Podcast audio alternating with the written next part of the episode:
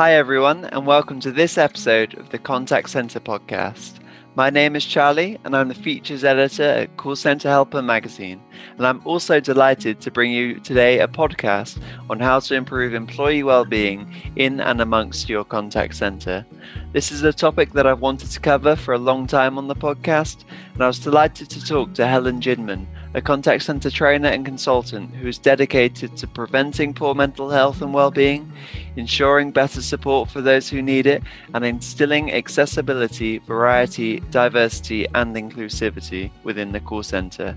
I learned lots while recording this podcast, and I hope that you will enjoy our thought-provoking conversation.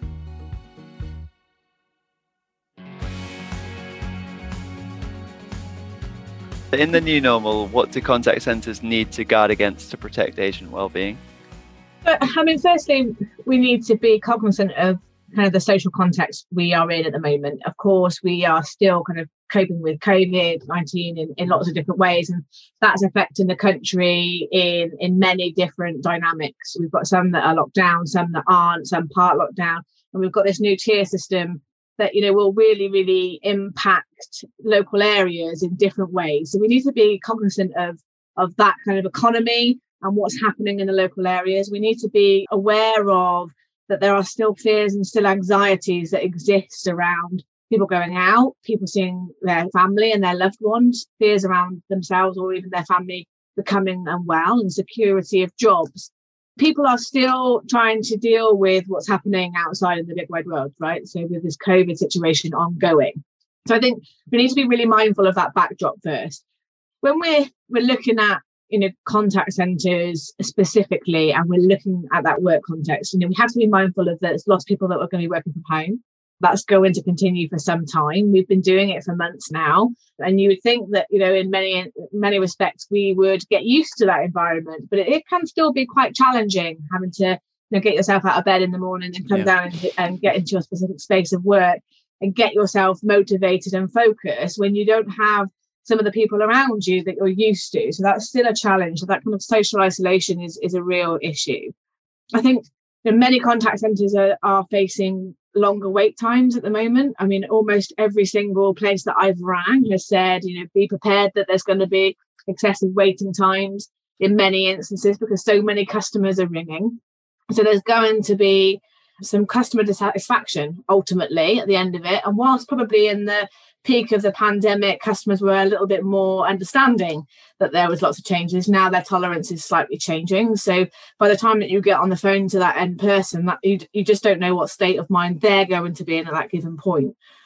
And of course, you know, there's there's economic considerations, you know, the sustainability of the business in the current economy and current financial challenges that they're facing, both in the current and the future how do the business make sure that their success in the future? Things like the hospitality industries for example have been significantly impacted you know where people haven't been able to go on holiday. There's question marks over their longevity. So that in itself will bring a sense of fear perhaps a sense of anxiety for people concerned about their job security and what that looks like over the next couple of months and beyond into into the following year. So there's lots of different things that are happening both in the social world but also in the work context that are going to potentially act as a trigger to somebody who who might be a little bit vulnerable to to the things that are happening right now Mm. I think there's lots of really interesting points there. I mean, particularly uh, when you kind of talked about social isolation. I mean, getting up every day and just going to the next room, working there, and coming back. I can see that after the months and months of doing that that can cause uh, a lot of kind of almost stress really and lots of other things with the economic situations and the longer wait times creating more difficult customers i think was a very interesting point and that's these kind of having to handle challenging customers is uh, is a very traditional factor that it can really influence agent well-being just like other kind of factors within the call center like the measuring and monitoring culture so what can contact centers do to kind of limit these sources of stress? First and foremost, I think you need to be aware of what are the key stressors in your environment. I mean, first, mm. be aware that the sources of stress have been for a long time the same. You know, it's workload, it's establishing that work life balance, probably even more prevalent now, you know, as people more people are working from home and kind of that work life creep is really impacting the relationships that we have in the workplace and the lack of job clarity and expectations of the job role. You know, these are the key stressors in any business, in any type of industry, whether it's contact center or not. So we have to be mindful that the data continuously shows us that these are the key sources of stress. But when thinking about contact centers specifically, you know, the nature of the beast is there's the high volumes, the low complexity. I mean, if you're lucky that you work in an environment where some of that low complexity work has been automated, then great. But if you haven't, you know, there's a lot of monotony with those tasks. Sometimes you've got low volume, high complexity, and there's going to be loads of opportunity for error potentially. So there's going to be a risk of those things. And I've, I've even been privy to a number of organizations who, from a monitoring and measuring perspective, have alerting systems in place when there's no or low activity identified on someone's PC one of the biggest things that is going to impact people's well-being and, and kind of reduce some of those feelings of stress is trust. Is so being able to trust those people when you can't see them that you know that they're going to do the work that you're asking them to do that you know, they are going to deliver the service that you're expecting them to do and being able to support them in achieving that. You know if we come from a different place automatically where we don't trust people it's going to be far harder to be able to support those people reduce feelings of stress but also to improve their well-being so I think the contact centers really have a big challenge on their hands to like navigate lots of different components of this. So for me, thinking about how long somebody might be seated for, you know, that's a problem anyway in the office environment. But when you're at home, it's a bit different. You might not have a specific ergonomic chair. You might just be sat on your sofa. You do, you know, you could be a wealth of different places that you might be working from you know, so being able to encourage people to take regular breaks, making sure that they're taking the breaks away from their PC, that they're moving more throughout the day. Because when we are at work, perhaps we go to the coffee machine and we have a chat with our colleague for five minutes and then we go and see our line manager when we're in the office or we go to the water cooler you know, there's lots of different things that we might be doing and, and moving around for whereas when we're sat in our space at home actually we might not be moving quite as much. We might also have longer hours of work. So we need to be really careful of making sure there are boundaries established, what we're expecting our staff to do whilst they're at home, and making sure there's a clear boundary that says, look, we're not expecting you to to work until 8 9 10 o'clock at night or whatever unless that's of course your shift patterns that, that's a bit different. But making sure there's established boundaries of when you're working and when you can switch off and don't have to work so that you do have that separation between work and then your your home life. You know i think that's really really critical. Every business needs to create what i call a business wellness action plan. They need to have that. That is relevant to their specific organization. So, what are the key stresses in their environment, in their culture? And they're going to be potentially different from one person to another. You know, it might be, I was working with a client before lockdown actually, and one of the biggest causes of stress at that particular point in time was remote desk policy. So they had implemented a remote desk policy and they'd gone through a process of being where everyone had their own desk and now no one did have their own desk.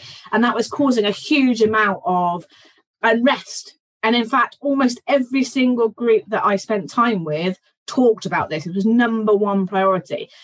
Now, their frustration wasn't so much what's happened, it was how it was done, how they were engaged, how they were involved, how they were supported throughout that change, and people actually genuinely listening to what their thoughts were on it and their feelings were on it. There are things that we can be doing and supporting people all the time if we think about listening to them, if we're listening to them first, first and foremost, listening to what there is they have to say around their key stresses in the workplace and building an action plan that is relevant to that. So my action plan with that particular client, using that as an example, isn't you need to fix the remote desk policy. Actually, what we need to do is work on how do we make changes? How do we communicate these changes to our staff? How do we involve our staff in those changes?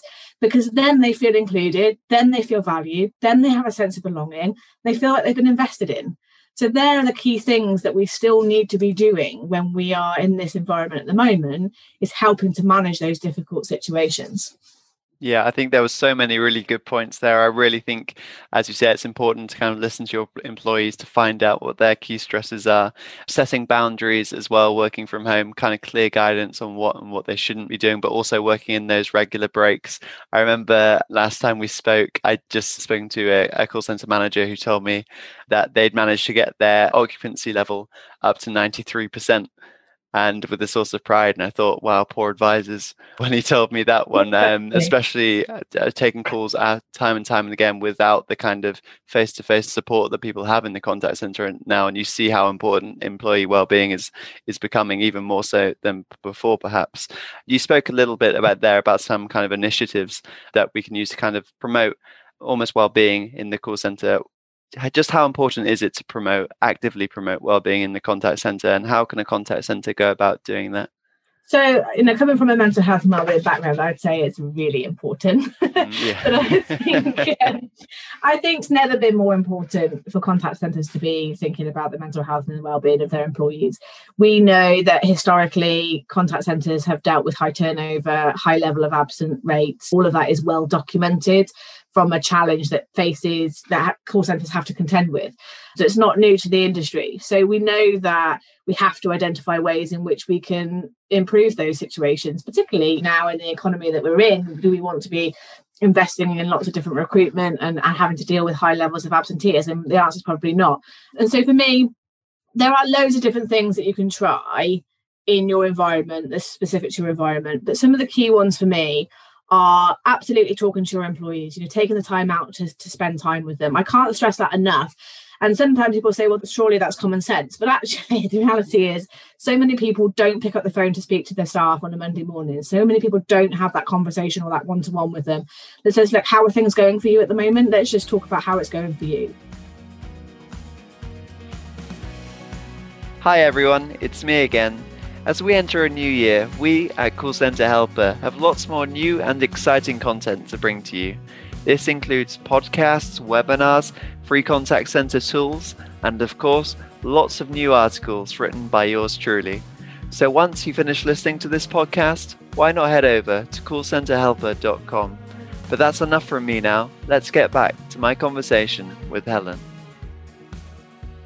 There isn't a one size fits all when it comes to mental health and well-being people are going to respond very, very differently to what's happening in the workplace and outside of the workplace.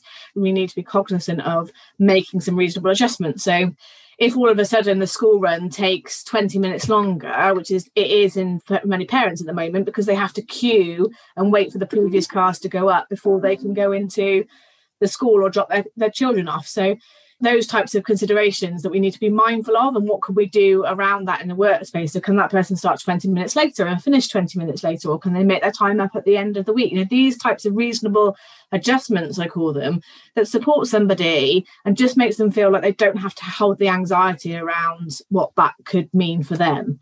You know encouraging people to come together i think is still important. Right on the early start of the pandemic we heard we had we saw lots of stories about people running you know quizzes or virtual events and fancy dress events and all those types of things.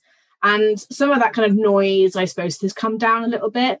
But i can't stress how important it is to still hold those virtual events where you're bringing people together in different ways for different reasons. Do a carousel coffee where where you encourage someone to have a coffee with somebody else every single day, just for 10 minutes on your coffee break. Encourage that interaction between people because that helps to break down this barrier of social isolation. It helps to improve inclusivity. So it makes people feel that they're part of something. And of course, that then brings some sense of value. But encourage the breaks, build peer to peer support network, have those opportunities to develop skills and to learn. They are all still important. Coaching and, and development is still very much important. And have people take the lead on some of the key areas that are impacting your business. So, diversity and inclusion is one, for example, you know, create a task force that looks at the organization and thinks about how uh, inclusive are we? How are we really thinking about diversity in our positions in our different types of departments that we have? How are we recognizing those challenges that exist and what are we doing? Create those opportunities for people to come together for business benefit not just for doing a quiz on a friday afternoon or whatever it is. Make it so that people are becoming vested even though they're not always physically there in the office Hmm. Yeah, I think again, so many really uh, interesting points there, especially kind of at the start when we were talking about just how important employee well-being can be, and you're talking about how if you get well-being right, you can knock off a lot of your other problems like motivation, engagement, attrition, and absenteeism and stuff. So I think it just kind of really highlights the value of making sure that your people are engaged and happy at work. I think it was very interesting. You also talked a little bit about trying to get everybody together. Your idea of creating a task force as well was a was a particular particularly interesting one. And the carousel coffee, I really liked. I don't know if you have any more ideas like that because I thought that was a particularly interesting one. Put me on the spot now. Yeah. um, so I, I, mean, I recently created an article about 52 ways to well-being in the workplace, which are entirely free. It won't cost you a penny. So much things that you could do. So, you know, creating a gratitude board where people can post messages of gratitude to their colleagues. So, being able to identify things that you're grateful for on a given day can really help to cut through things like rumination. It can help challenge negative thoughts. It can help promote positive thoughts just by writing three things down that you're grateful for every day. And why not do it for your colleagues and have that some sort of a virtual dashboard or something that you can have a look at and see what people are saying around and what they're grateful for for their colleagues. I love that. Creating a stress board, you know, where people can write down things that they do to de-stress. What are the ideas that they have that they might want to mm. share? I mean, that that is a really great one because it reinforces messages that everybody experiences poor mental health. So we're all experiencing it. We all have those days where we have to think a little bit differently and, and challenge ourselves in a different way when it comes to our well-being can help to reduce the stigma. It can create positive conversations around stress and managing stress, all by people sharing their own ideas. So you're really having kind of this ripple effect with some really simple ways in which people can start to think about their mental health and well-being. And I always think about it when I'm working with people and companies, I always think look, there's three levels of a business. There's the organization level, there's a leadership level, and there's an employee level. So, what do we have to enable at an organization level when it comes to things like mental health and well-being? So, do we have the kind of the employee assistant program? Do we have a culture of inclusivity? Do we have values? Are we giving our teams the right resources to be able to do their jobs. You know, this is all kind of organization level that affects everybody. Then we're looking at the leadership level and how they support people, how they engage people, how they interact with people, how they monitor, how they measure, how they do their one-to-ones, how they do absence management, all of that piece, big piece that sits in that leadership level and their level of influence is huge. And then we have the employee. So what, what does the employee have to do? What do they need to do? Because of course we've all got accountability to our own well-being. We all have that level of responsibility that we have to take. I know that in the mornings when I get up, I have to brush my teeth and I have to have a shower, and that keeps me hygienically healthy. You know, it's the same concept if we think about it from a well-being perspective. There are things that I have to do to maintain positive mental health and positive well-being. So I have that accountability to myself as well, and the roles and which responsibilities that they have to take in being true to themselves. So, you know, where businesses are saying encouraging people to be physically active businesses can't force you to be more physically active. They can't force you to go for a marathon run or train on a bike for 60 miles, but they can give you the accessibility within a work capacity and give you that ability to make positive choices about that. So, thinking about things like flexible working, that's a real key one. A lot of the reasons why people don't do physical activity is because they say, I can't find the time in my day or my week. So if we create these flexible working ways of being in the workplace, then does that mean that frees up some more time for somebody to be able to go and do the run or go to the gym or whatever it is? So those companies really start the ripple for me when it comes to well-being initiatives and well-being ideas. It's not just let's go and do a weekly Zumba in the boardroom. It's, it's far greater than that, the role that they play there's lots of different things getting involved in local charities that's always great right now charities are really in need of help you know where you can volunteer for a couple of hours of the day or for half a day or maybe if you can't take time off work because that's just not feasible in the working environment building up lots of food for a food bank they're really valuable things that make so much difference giving is one of the five ways to well-being can be really powerful in influencing how positive we feel about ourselves and that we're making a difference to other people's lives, which again is really critical for mental health and well-being. So, you know, there's different. I always say that every business can do something when it comes to mental health and well-being and it doesn't have to cost them a fortune to be able to do it. It's just about finding and adapting ideas to suit the business and the culture Mm. I think there's so many uh, really good ideas there. I think I'm definitely going to have to put a link to your uh, 52 Ways to Wellbeing article in the description of this podcast, so everybody listening can check that out and hear more from you because I think it's really great, and we could we could talk about this topic for ages, I'm sure. But thanks so much for joining us on the podcast today, Helen, and yeah, we'd be delighted to have you back one day as well. Thanks so much for having me. That's all for today's podcast. I'd just like to say thank you to Helen for taking the time to talk to me. I hope that some of the ideas that we've discussed today have inspired you to try out some new well-being initiatives in your contact center. I have also left a link in the description box to the article Helen and I discussed with 52 mental health and well-being ideas for your workplace that won't cost you a penny. Thanks to you all for listening, and I'll be back with another episode soon, so stay tuned. Contact Center podcast is produced by Call Center Helper, the leading contact center magazine. You can subscribe to our podcasts or give us a good rating on Apple Podcasts, Google Podcasts, or Spotify. You can also access our entire range of podcasts through the Call Center Helper website by visiting callcenterhelper.com forward slash podcasts.